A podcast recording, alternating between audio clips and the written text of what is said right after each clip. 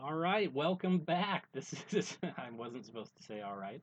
Yeah, you were not. I mean, we're supposed to do one of those really cool abrupt starts. What does an abrupt start sound like? No, it's kind of like, uh, well, I guess you would say okay, but we were supposed to just go straight into the action, weren't we? Well, now we've gone much longer than if we had just gone with my all right and let it roll. I know. It's, I, I have this thing where I just have to say something. It just messes it up. Okay, let's start over again and say welcome back.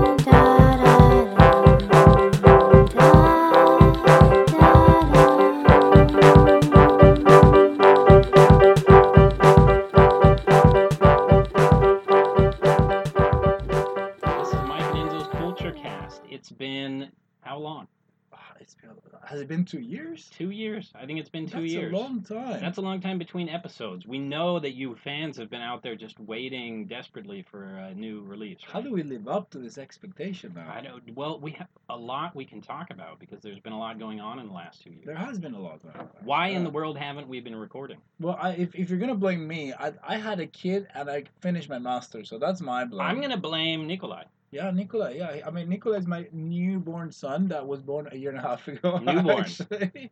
So yeah, yeah, we can blame him. I no, think so. things got a little crazy at that time. You were finishing up your master's degree. You were getting a baby. You And you- were moving. Well, you guys moved twice. We have moved twice since then. Yeah, Yeah. so we used to live right next to each other, which uh, was super easy to just walk over and record. And now, how long did it take you to get to my It took me about 35 minutes. Yeah. See, that's a huge Oh, that's barrier time. to overcome. Did you come in a car?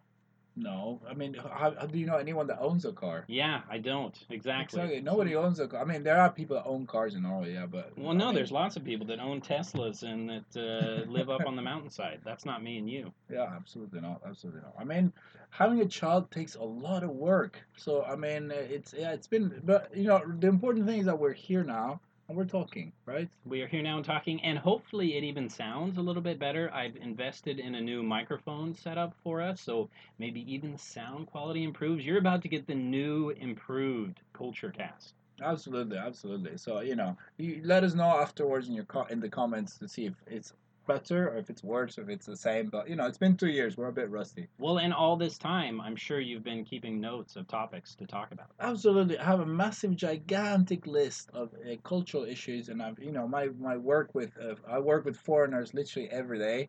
Uh, so you know, there's always something going on. So absolutely, I have a lot for you. Perfect. And over this last two years, I have uh, worked in uh, a new country entirely.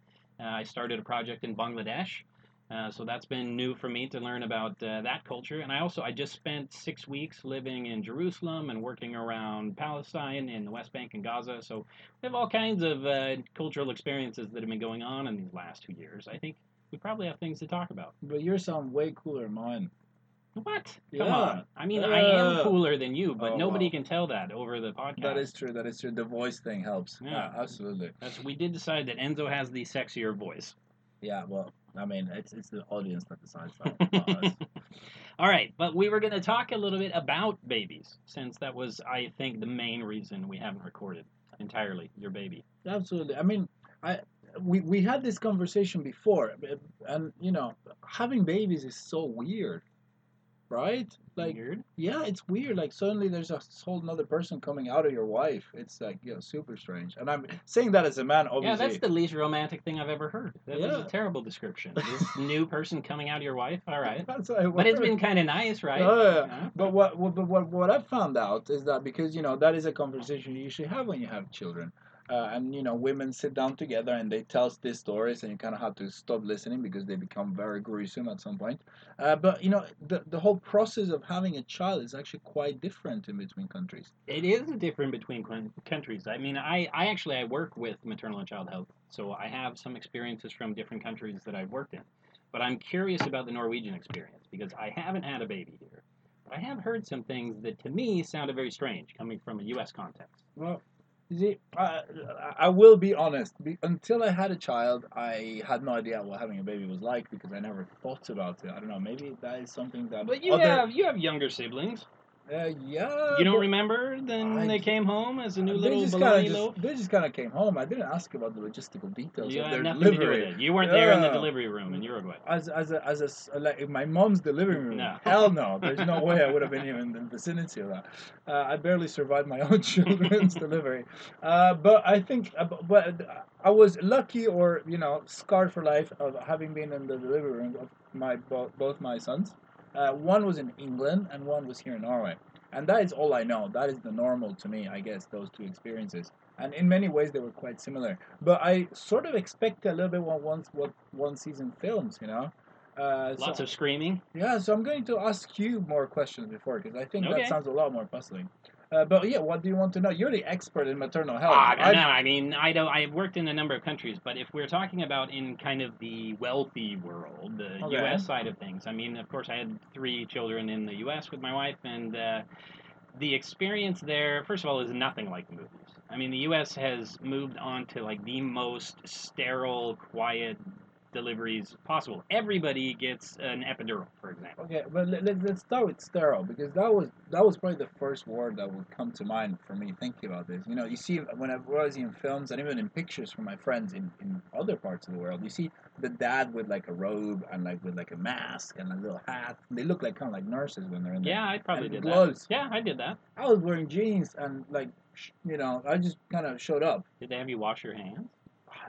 I I don't think they even did that. They just handed I'm talking about baby? England now first, and then uh, I'm talking about the whole thing. No. Like I, I mean, I just kind of showed up. I don't, I don't remember washing my hands. I mean, I was pretty shocked for the whole thing. So there could be there's a few things I don't remember, but I think that was the first thing that uh, shocked me. Like I just show up in England with my jeans and my t-shirt, and that's how the, the whole thing happened.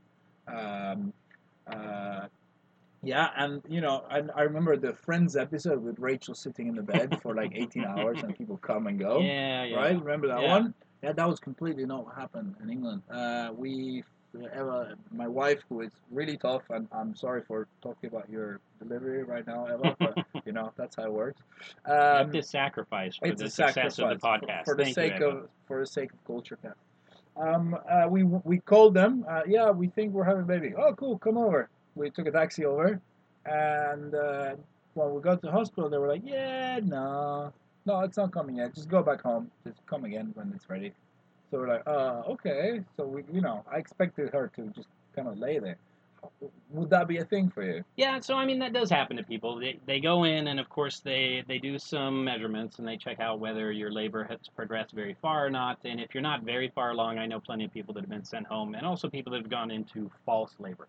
But I also have people that I know and am close to that have had very long labor situations where they do seem like it's worth admitting them, but then it can take Yeah. a long, long time.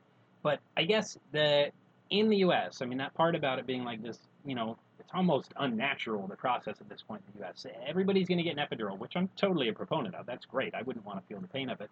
But they also have moved very much into scheduled C-sections. Uh-huh. It's very common for people to pick the day that they're going to have a baby for whatever reason. The, the most minor thing that the doctor says, oh, maybe we should be worried about that. Let's just schedule a C-section, which is what happened with my first. Okay. So Megan, uh, our first baby, was uh, in the breech position, um, and the doctor said, "Ah, well, we might as well just do a C-section then, rather than letting you go into labor and have, you know, maybe have to do an emergency C-section." Oh no, that's that's that's not. I mean, uh, the the the first thing is that they try to make the birds as natural as possible, and they uh, they're always apparently, from what I understood, they were very excited with with Eva because she did want to do everything natural, no painkillers, no epidural, etc. Which sounds a bit crazy to me, but she handled it like a champ. Um, so yeah, so then you have this consultation with your midwife, and you talk them through what you want, and that's what you want is what they do because it's it's yours. And, and I think that the whole attitude is that things have to be natural. So you get offered tea and toast, Yeah. you know, with jam and butter, and you know that whole thing. And when you get there, you get to choose whether you want a water birth or a regular thing, or I don't know what else they have. Yeah, the water births. I've heard about that being just a very standard option here. So, so I should say, I mean, I, I will have some public health friends on this that are yelling at me right now because I'm not recognizing. Of course, the birth experience in the U.S. is a lot of different things. I mean, it depends on where you are. It depends on what your own intentions are. People can certainly choose not to have an epidural. They can certainly choose to to uh, not do a C-section, for example, unless it becomes an emergency situation. And you There- can choose all those things Yeah. here as well. I Well, mean, and yeah, there are absolutely. people that you know they they want to do a, a home birth, for example, and they engage in services of a midwife or whatever. What I would say is different is the trends overall. Ah. In Norway, I find that most of the women that I know have given birth without any kind of pain medication. Hmm. Most of the women that I know, their most of their consultations are with midwives, not with like an OB/GYN, which would be most common in the U.S. Um, most of the women that I know spend very little time in the hospital, whereas in the U.S. it would be pretty standard, I think, two to three days in the hospital. And Ah, no, no, no. One day and you're gone. Yeah. Yeah, absolutely. But I mean, uh, the, the thing is, if you choose to have a, a birth that doesn't use pain relief and all that, so you get to stay in this, like, this area of the hospital that is slightly cooler. It's like the baby hotel, essentially. So they have this whole area that's kind of reserved for when you do things without uh, pain medications and when everything's going well. But then, if there are things that are getting complicated, there's another area that I think it's a bit more clinical, but I don't know because I've never been there. all right, uh, but but tell me this: in this baby hotel where you are, did you have your own room or did you share a room? Are you kidding me? We had our own room with like a massive bed where I stayed with her as well, and we had the baby in between us, and we had a TV, and it was super nice because I was dead tired. So we mm-hmm. stayed there for a night. We could have stayed another night, but we didn't. So that's that's good. I mean, I know that that exists in Norway. I also know it's also pretty common to share a room. In the U.S., that is also the case. I mean, there are plenty of hospitals where they have you share a room, which to me always seemed like the worst possible scenario. I Right? mean, You you just, you are dead to the world, and I'm talking as the man who didn't even do anything. I am just exhausted whenever we're getting to that point. And I know Kim is just, you know, she's been through a major surgery. She had all three of our kids by C-section. It would have been horrible to have somebody else in my room. okay, no, no, let, let me ask you something because how much does it cost to give birth in the U.S.? Oh, good heavens. So I will not have great answers for this because it totally depends on your insurance carrier. Okay, fair enough. And so, for example, I was very lucky because I worked in public health with a great firm in the U.S. who If prioritized you work with public insurance. health and you don't have health insurance, then you have a problem. Yes, my firm, they were very insistent on giving us the best uh, health insurance they could, which meant we paid next to nothing for our deliveries. But I have family members who, you know, it would they would save for a year or two ahead of time, and it would cost them seven or ten thousand dollars to go in and deliver. I mean, kids are expensive already. I mean, if giving, if just being born costs money. What Yeah. crap? No, we. I think the what we paid was the taxi fare. Uh, I think that's all we paid. I don't think we paid anything else. Uh, yeah, I think that was it. So I mean, you know, I think uh, we, we, we got good value for money. You know, well, yeah. kids. So, so if you know my insurance company or I am, you know, dropping ten thousand dollars, then hey, maybe that's why I stick around for three days in the hospital and I use up every bit of uh, resources they have because hey, it's a lot of money. okay, now another thing I have to ask you because you know, from birth. I'm, I'm, I'm like not from birth, from from very young. I always see these images of films where you have all these kids that are kind of like in a room with like a glass, like a zoo, Yeah, like in little boxes. All right. so Okay, tell thi- me about that. This is one that What the crap is that, man? I'm about to blow our U.S. listeners' mind.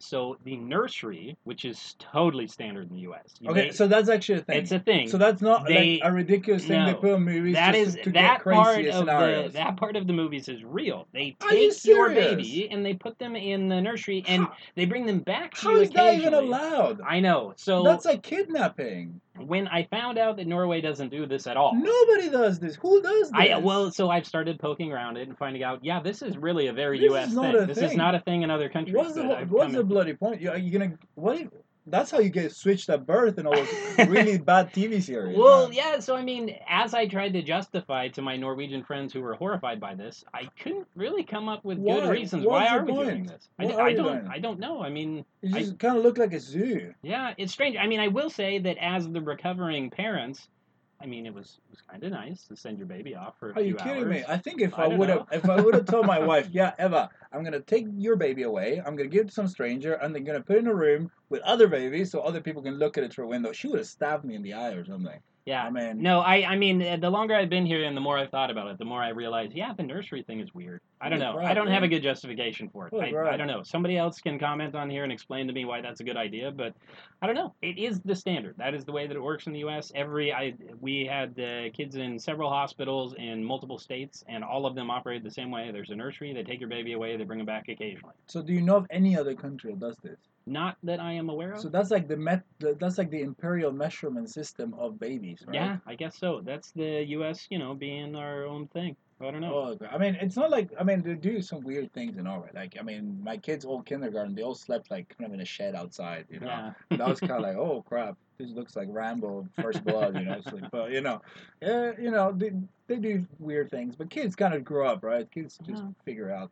Now it's a bit weird talking all of this uh, about birth and all these things without having a woman present. I know. We Uh, we so, really you know- should have invited Kim and Avon here to I mean, give us their right? Well, experiences. we'll do, we'll do it next time about something that's not related to women, so we can empower them to yes. to have a different say. We'll, we'll let them talk about uh, male puberty or something. That sounds like a terrible idea. They can tell us about uh, beard maintenance. Beard maintenance. Yeah, I think they're gonna take offense to that. Um, yeah, but no, kids are doing great, and they're born in different countries, and uh, they experience different things. But as they grow, they're the same. They're all picky when it comes to eating, so they're doing, you know, all these things. So, yeah. So is it, this sounds like a transition? Is this a transition? Is this a transition? We're talking about food now, pickiness. Well, we could talk about pickiness. I mean, it's it's always interesting. I have a friend who is a food scientist, and what she says is children should eat the same as adults. You know, there's no there's no need to give children separate food. They can eat everything. I thought they needed more sugar. Don't don't they need more dessert? they do need more dessert. She says this, and in my heart, I wholeheartedly agree with her. Yeah. But then I give my kid the same thing I put in my plate, and he just won't eat You won't eat any of so it. picky. Yeah, but, Uh, but wait a minute, you're horrifically picky.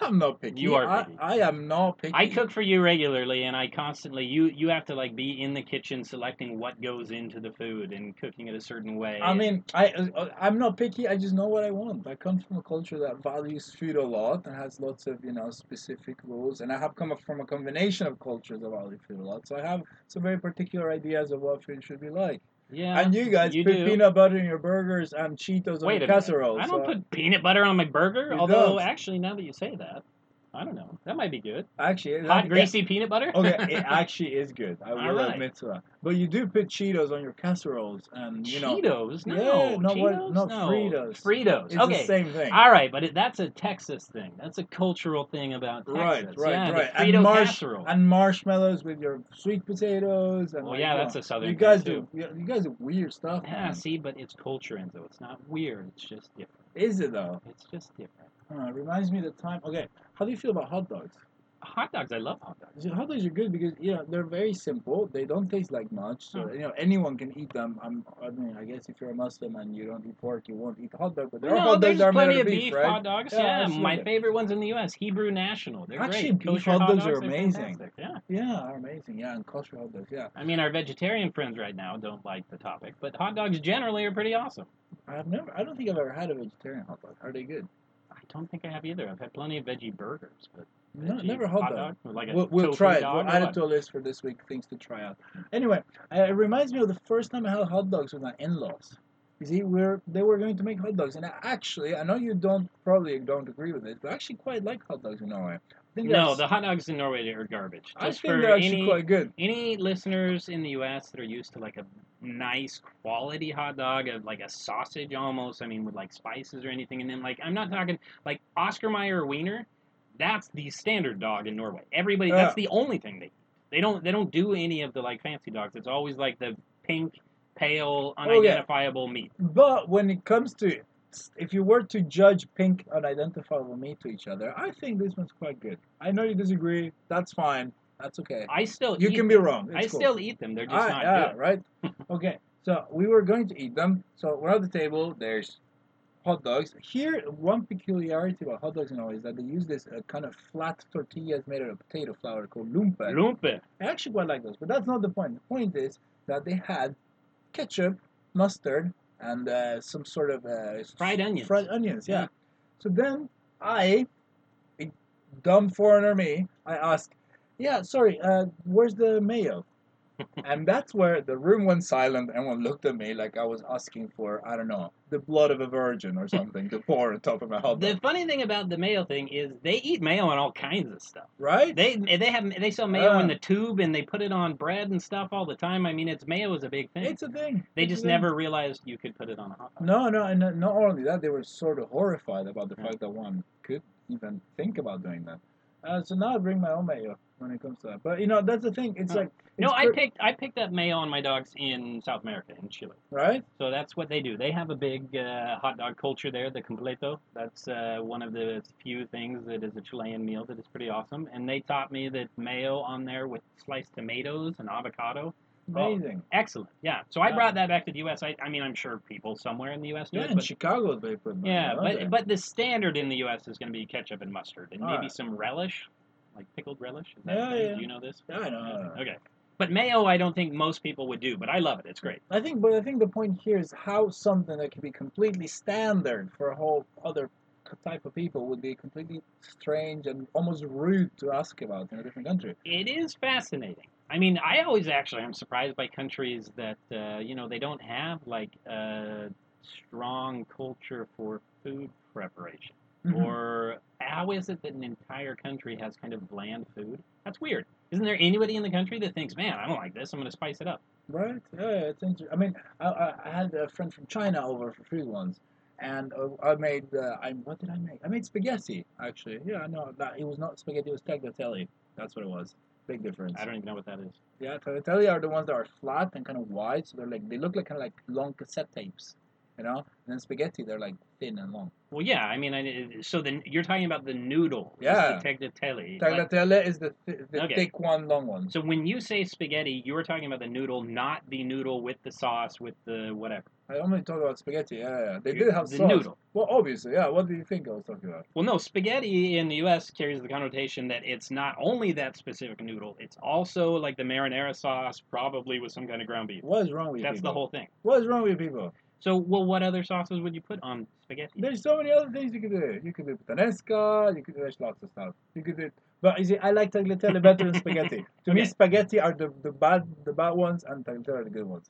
But this But you would do the same kind of what I'm thinking of spaghetti sauces. You would put them on these well, no, different sauces go with different pasta. All right, what But goes I like, with tagliatelle? I, I, I like ragu with tagliatelle, which is a sauce that has like like big chunks of meat. I'll make it some sometime. Okay, ragu is a brand in the U.S. Is it? Yeah, it's, Well- it's just a brand, but it's spaghetti sauce. Yeah, but ragu is yeah. I, I think ragu is what evolved into bolognese with you guys.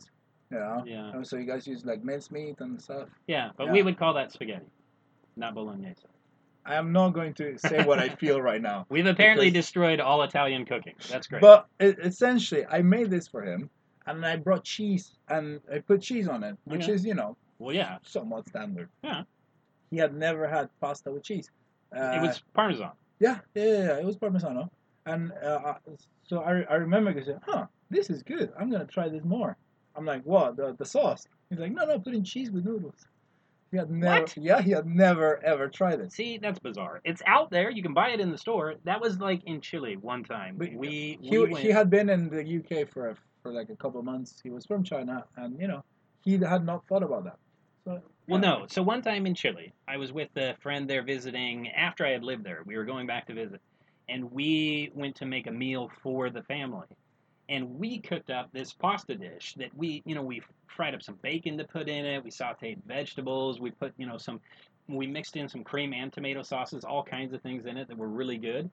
And it was fascinating because we fed the family, and the father and the son of the family just ate piles of it. They loved it. It was fantastic. And the mother of the family, who would have normally been the one cooking, sh all she could say the whole time was, ah, "There's there's so much flavor.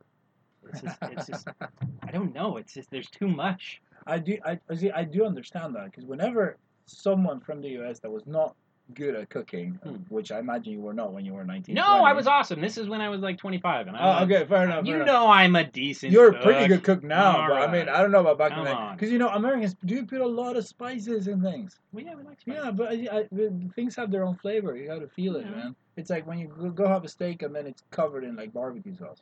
It's like, what's the point of having Wait, steak? nobody has steak with barbecue sauce. Dude. Get out of here. Dude, No. I've seen some shit, man. no, no. How, how about your burger tonight? That was That was pretty right? good. That was a Okay, pretty good burger. See? Thanks, Mike. know. Thanks, Mike.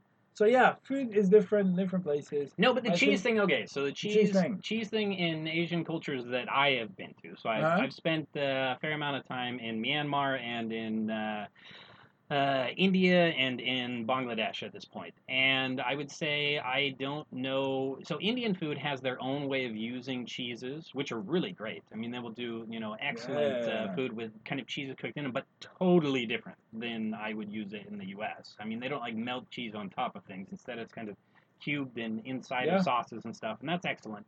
I don't in in Myanmar, which was much more like uh, Chinese food. I can't think of any cheese dishes. I mean, it's mm, not a off thing. the top of my head. I don't. I don't think they. they I don't think cheese. You need to ask next time around. Yeah, yeah, interesting. So I don't think cheese is a thing. Melted cheese. I can't imagine any Chinese dishes that use melted cheese. No, I mean, I don't know. I mean, I've, never thought about it. I mean, I I just remember this now. It was like, All right. no, so I you look- were blowing their mind. You were putting cheese on something. So yeah. absolutely. So I mean, it's it's just crazy how something that is so common to me would be strange to them. But I imagine what things that they do that would be completely strange to me as well.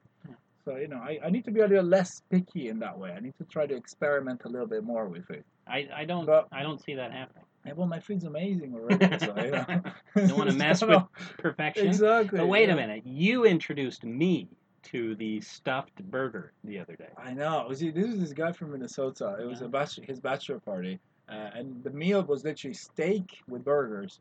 But these burgers were stuffed. Wait, with, steak and burgers? Yeah, yeah, yeah. Wow. The burger okay. was the side. I don't know, Americans. What can I Yeah. say? So you hey, know, that works for you. Uruguay, you could have like four different meats and call it a meal. yeah, obviously. I Hmm. mean, that is a thing. All right. It's like full on paleo, but before it was cool. Uh, yeah, so this was like a burger with stuff in it. You know, yeah, it was good. No, I had never seen such a thing. You acted like I knew what in the hell we were thought- talking I- about. We went to the grocery store and I was trying to pick out like buns and things, and you were like, no, no, no. And so then we, we made a, a cup out of the beef and piled in cheese. And actually, you did have me put peanut butter Yeah, in I did. right? It's good. And like sausage and stuff into it. It was fantastic. It was horrifically unhealthy. But I know, I know, I know. But see, I, I just imagined that, you know, these guys from Minnesota did it. That must be a gringo thing. I mean, No, that's a Minnesota thing. See, you get you get regional foods as well, right? huh. You guys are so big. There's just so much variation. How would Ah, I know? but no, I mean you lived in Spain. I imagine that the food is quite different from Uh, one region well, to the next. well, Spain, yes, absolutely. But I mean, Spanish people are very, also very picky with their food. They have some very specific ways in which their food is cooked. I was just in Seville now, and one thing uh, it was very interesting. Uh, uh, what was it? Yeah, one thing that means. yeah, no. Um, yeah, I was just in Seville, and food there is amazing, but the the way you ask for food is slightly different. Uh, so it took me a while to kind of talk to the waiters and understand that it's quite different from what they do in Wait, the Canary what's Islands. different about it? Uh, it's more that the names for things are slightly different. So you know, the Canary Islands have a lot of Cuban influence, so things that are very common there are not going to be found there, and of course, the ingredients and everything are very different. So yeah, it was. It So it was about uh, not knowing what to call things as far as ordering. I, I haven't been to Spain, so I'm, I'm You fascinated because I, I want to go and I want to really eat should. everything that they have, but Well, I need see, some the interesting there. thing is that the south of Spain has a lot of uh, influence because the south of Spain essentially used to be a part of Morocco, as a part of the Moorish conquest. Mhm. Al Andalus, it's called, right? Mhm. But now the Spanish call it Andalusia. So people in uh, people in the Arabic world are still claiming that this, you know, used to be theirs, Mhm. right? So that it's theirs. So like the main cathedral in Sevilla used to be a mosque Okay. that they converted into a cathedral. So then you see all the you know, and everything has, of course, a little bit of that influence there. It's a really nice place. You should definitely check it out. Okay, no, I really want to. I want to go and I want to eat everything. I'm also interested in something you just said Okay. about the Canary Islands having a Cuban influence. Oh yeah, I had no idea. Well, you see, uh, there was, you know, the Canaries was kind of, you know, for a long time was quite isolated from mainland Spain. Well, yeah, it's quite far away. I mean, It's if people, if you're looking at a map, don't be confused. It's nowhere near Spain, right? Yeah, I mean, like- it's a part of Spain, but it's more, it's closer to Africa. right? It's it's it's very much closer to Africa, and it's it's kind of like if you think about Hawaii and continental U.S., Mm. it's kind of similar like that. And uh, yeah, well, for a time, people from the Canaries, because things were quite bad, you know, Franco times and everything, they would migrate to Central America, to Cuba, to Venezuela, to other places down there. So there's always been a, a connection. okay. You know, people call Venezuela this is the eighth island of the Canary Islands. Oh. I mean, so the accent that people uh, have in the Canaries is not at all like they, they sound more like Central American than. Than I had no idea. This is all news to me. Okay. Yeah, yeah, yeah. But you had, uh, did that mean you would get like uh, fried beans, plantains, anything like that from Cuba? Well, yes, they do eat bananas. I mean, Yeah? uh, not plantains, like, but they, they do eat bananas and they do eat beans and they have like you know the like the, the, the arepas are quite common. Arepas. Do they do Cuban sandwiches? See, you've talked to me about those, and I still don't know what those are. Oh, okay. You're gonna have to try a Cuban sandwich. We should do a Cuban sandwich night. They're fantastic. And for anybody else that's listening that wonders, watch the movie Chef, uh, where the guy he's a chef, but he quits or gets fired and goes off and starts a food truck and he makes Cuban sandwiches. It's like a two-hour advertisement for Cuban sandwiches. It's amazing. They are fantastic. Yeah, I was talking to someone about. you see, We've talked a lot about food and babies. This is probably not going to be the most popular podcast, but I mean, food Wait, everybody loves food and babies. What's wrong with food and babies? Yeah, I guess that's a good point. I mean, That's you don't eat point. babies, but otherwise. Well, no, not us at least. I mean, maybe someone out there. But I think I was talking to someone from Argentina uh, in in Spain, and and uh, you know, we all it's quite common to talk about things we miss, etc. So you know, so we started talking about places where one feels like home, and what he said was the place he felt most at home was McDonald's because they're always the same everywhere. You know, Uh, so that was weird. Yeah, I mean, I guess sadly to say that's uh, somewhat true, right? So, as the American, this is the accusation, as the United Statesian, this is the accusation that uh, McDonald's is my restaurant. And I mean, it's kind of a default because, you know, in most places there is a McDonald's. If there's nothing else, there's still a McDonald's. So, I wouldn't want to claim it as like my restaurant, but yeah, I guess I can have that feeling that most countries I go to, I can find a McDonald's and have a lousy burger and And you know what you'll get. Yeah, you know what you'll get. You kind of sort of have a standard mediocre, yeah. mediocre. I mean, there are some there are some slight differences. So I know that like in uh, Hawaii, you can get rice at McDonald's because there's like a heavy Japanese influence. And in Spain, you can get gazpacho. Ah, Oh, I had a bur- I actually okay. gazpacho. Confe- confe- confession time. I actually went to McDonald's when I was you were in Spain. Spain. Yeah, because it was at the train station. I wanted to eat something There on the train. go. It's cheap. It's filling. It's You- the restaurant Okay, so I had croquetas, which are like these balls of flour and stuff that had serrano ham in them. yeah. I had a smoothie. Okay. I had a salad instead of fries, obviously, because that's what you can get. And it was Uh-huh. this really nice salad with everything. The the burger I had had goat's cheese and this art- is all at McDonald's. artisanal bread. Yes, yes, yes. McDonald's bread is Okay. amazing. Wow, And- that's and- interesting. And you know, in every country has is a little bit different. Like in Germany, uh, they have like these grid uh, potatoes. You know. Like, yeah, the called? waffle fries. Waffle fries, Yeah, those are fantastic. Gitter Kartoffeln. Okay, those are in those are Belgium- amazing. In Belgium, they have mac- macaroons. They sell macaroons. All right, see, McDonald's isn't the same everywhere. It's not the same. It's not just a cultural yeah, hegemony. but it, but it kind of you know you, you kind of have to adapt, and I think that that's that's kind of what people have to do. I mean, you can't go and be the same person every country you go to. You kind of have to find your you have to find your waffle fries or your or your macaroon. You know, It's true. Well, what have you found in Norway? What is your food? my food. Yeah. Um, I like uh, I like lots of foods, but I mean, are we talking about my metaphorical food, how I have adapted myself? or are we Yes, talking no, about actual food? I don't want to talk about like what you brought from from Spain or your previous cooking, Italian or Okay, Uruguayan, what I have but like Norwegian here. food. What are you doing here that See, you enjoy? I think Norway has very few ingredients. Mm, Supermarkets in Norway are a bit more scarce than in other countries, but the ingredients they do have actually tend to be good quality. Uh, so I quite like uh, uh, introducing their caramelized goat's cheese or brunost, yeah. as they call it. So it's this brown cheese that is essentially caramelized goat's cheese, and I, I kind of like introducing that to, to stews Yeah. and to, to sweet things. Yeah, it's good stuff. Okay, that's good stuff. I do like that. I actually do it the very Norwegian way, which is I put it on like their uh, crispy kind of bread cracker thing with some butter and some brunost. Yeah, That's really good. I That's like good that. stuff. That's good stuff. Huh? But what about your metaphorical food? What have you adapted now that you've been here? Because you know you've been here for three years now. I know. I- Right? yes, it's You're not a newcomer anymore. It's embarrassing because I still don't know any Norwegian, but uh, yeah, I've been here a while.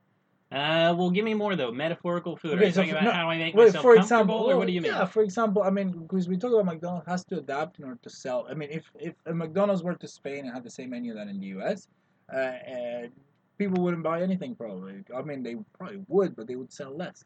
Hmm. Uh, so you know, it's the same with me. Like now, for example, I'm uh, I try to uh, regulate the way I talk to people. You know, Oh. I don't go and hug people anymore. Yeah. You know, I used to give kisses to people. You know, Mhm. it was quite common for me to go and kiss a person when I first We should them. bring that back. We should uh, make every Norwegian uncomfortable and do some kissing. Right. yeah? Well, I see. So that's how. That's one of my adaptations. I don't. I don't go and give kisses to random women anymore because apparently they don't like it. um, my adaptation. So, I mean, even if we're just sticking with the food thing, for example, in the U.S., you know, you have two kinds of breakfast. You either have like the full-on American breakfast, which is going to be like pancakes and bacon and eggs and you know hot chocolate, whatever, like some gigantic breakfast, or you have cold cereal, and that's like very standard. I mean, obviously people eat other things, but cold cereal, and they have like a hundred different varieties of cold cereal, most of them very sweet, etc. Yeah, that's You- that's more like that's more like candy than. Yeah, well, it, of course it is. To the rest of the world, that uh, is a bizarre thing that we have a, a cold cereal that's called Cookie Crisp, and all it is is little cookies, right? so nobody else would accept this as a nutritional option. Um, but Norway, of course, like most of the world, doesn't sell any of that garbage. I mean, they have Cheerios, and they have. I, do they even have any sugary kinds of cereals? Yeah, they do. They do. What There was one with Star Wars. Uh, the what's it called? The the recent Star Wars. What's the new Star Wars? Rogue One. Rogue One. It was really weird because you have these dead people looking at you from the box because you know they died at the end, right? Hey, Oh, spoilers! crap, spoilers! Sorry. sorry. No, but but You should, uh, I mean, anyone that wants to watch Rogue One has watched it. It's fine. All right, but let's just say they occasionally do some kind of weird promotional cereal, which is like some generically sweet thing, but it's always No, it was chocolate. Yeah, it was fine. No, it was, they're it was. Kellogg's. It no, was no, it's nothing like having like cinnamon toast crunch or Lucky Charms or and know, diabetes. stuff. Yeah, well, okay. So, but I, you know, we we don't. But I'm all totally fine. I don't even try to do cereal for breakfast at all. So instead, for breakfast, we do a lot of uh, oatmeal for the kids, and for me, I actually like to do a lot of what they do here, which is bread with uh, something on it. I'll put a piece of ham on it, or you know, whatever. Have some just plain. Maybe I put peanut butter on it. That's my Americanism, but. Otherwise, no. I mean, I have a very plain breakfast with bread and what they would call here pålegg, which is stuff you put on bread. Yeah, pretty much, pretty much. I mean, uh, I'm trying to. I have to brainwash myself to actually having breakfast. Usually, I just don't eat anything, uh, or just grab some fruit and eat it on the subway. But you know, yeah, breakfast is important, kids. Eat breakfast.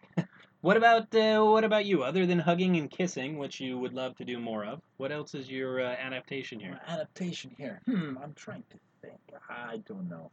I'll have to. I, I'll, because this is Food adaptations. food adaptation. What do you have to cook differently? Because you I think what okay, okay, okay, okay. No, this is very important. Uh, eating at around five or six or seven or anywhere before eight in the evening, I guess, is probably one of the hardest things. See, this Uh, is one of the things I love about time. Norway. Heck yeah, five o'clock dinner is Five o'clock fantastic. dinner, that is terrible. No, You I love it. I'm used to having a very small meal in there called merienda, which is essentially just bread, just like what you would have called breakfast, I guess. No. You know, some bread, maybe something sweet, some hot drink, whatever.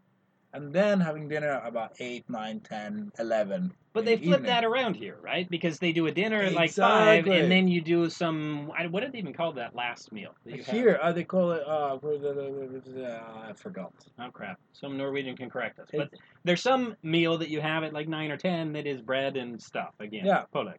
Huh. Yeah. So, I mean, come on, that's not such a big change, is it? It's a big, ch- it's a huge change because that means that right when you get home, instead of having something small and then having enough time to go and cook something good, you have to cook right away. You know? Yeah, but I mean, they get a- off work at like three thirty. It's an adaptation. It's an adaptation. Okay, I got you. Yeah. No, I'm super happy with that because I'm always so hungry by five o'clock. so I'm happy. Five o'clock dinner is great, and I don't need to do uh, the last meal, the weird bread with stuff. At I. Now, see. I, I know this name. It's gone.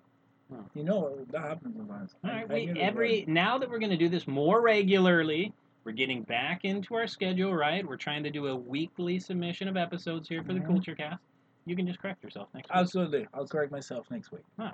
All right, so I think that probably takes us to the end of our ramblings for this week. We love feedback. We are uh, getting our podcasts up now on iTunes and other places. We've got our website, which you probably found this on, culturecast.com. And uh, now that uh, is a little bit older and he's not blocking us entirely from podcasting, we're going to get together regularly. right? Absolutely. And if you have any ideas or anything you would like us to talk about, just let us know. We'd be happy to take you on. All right, thanks. We will see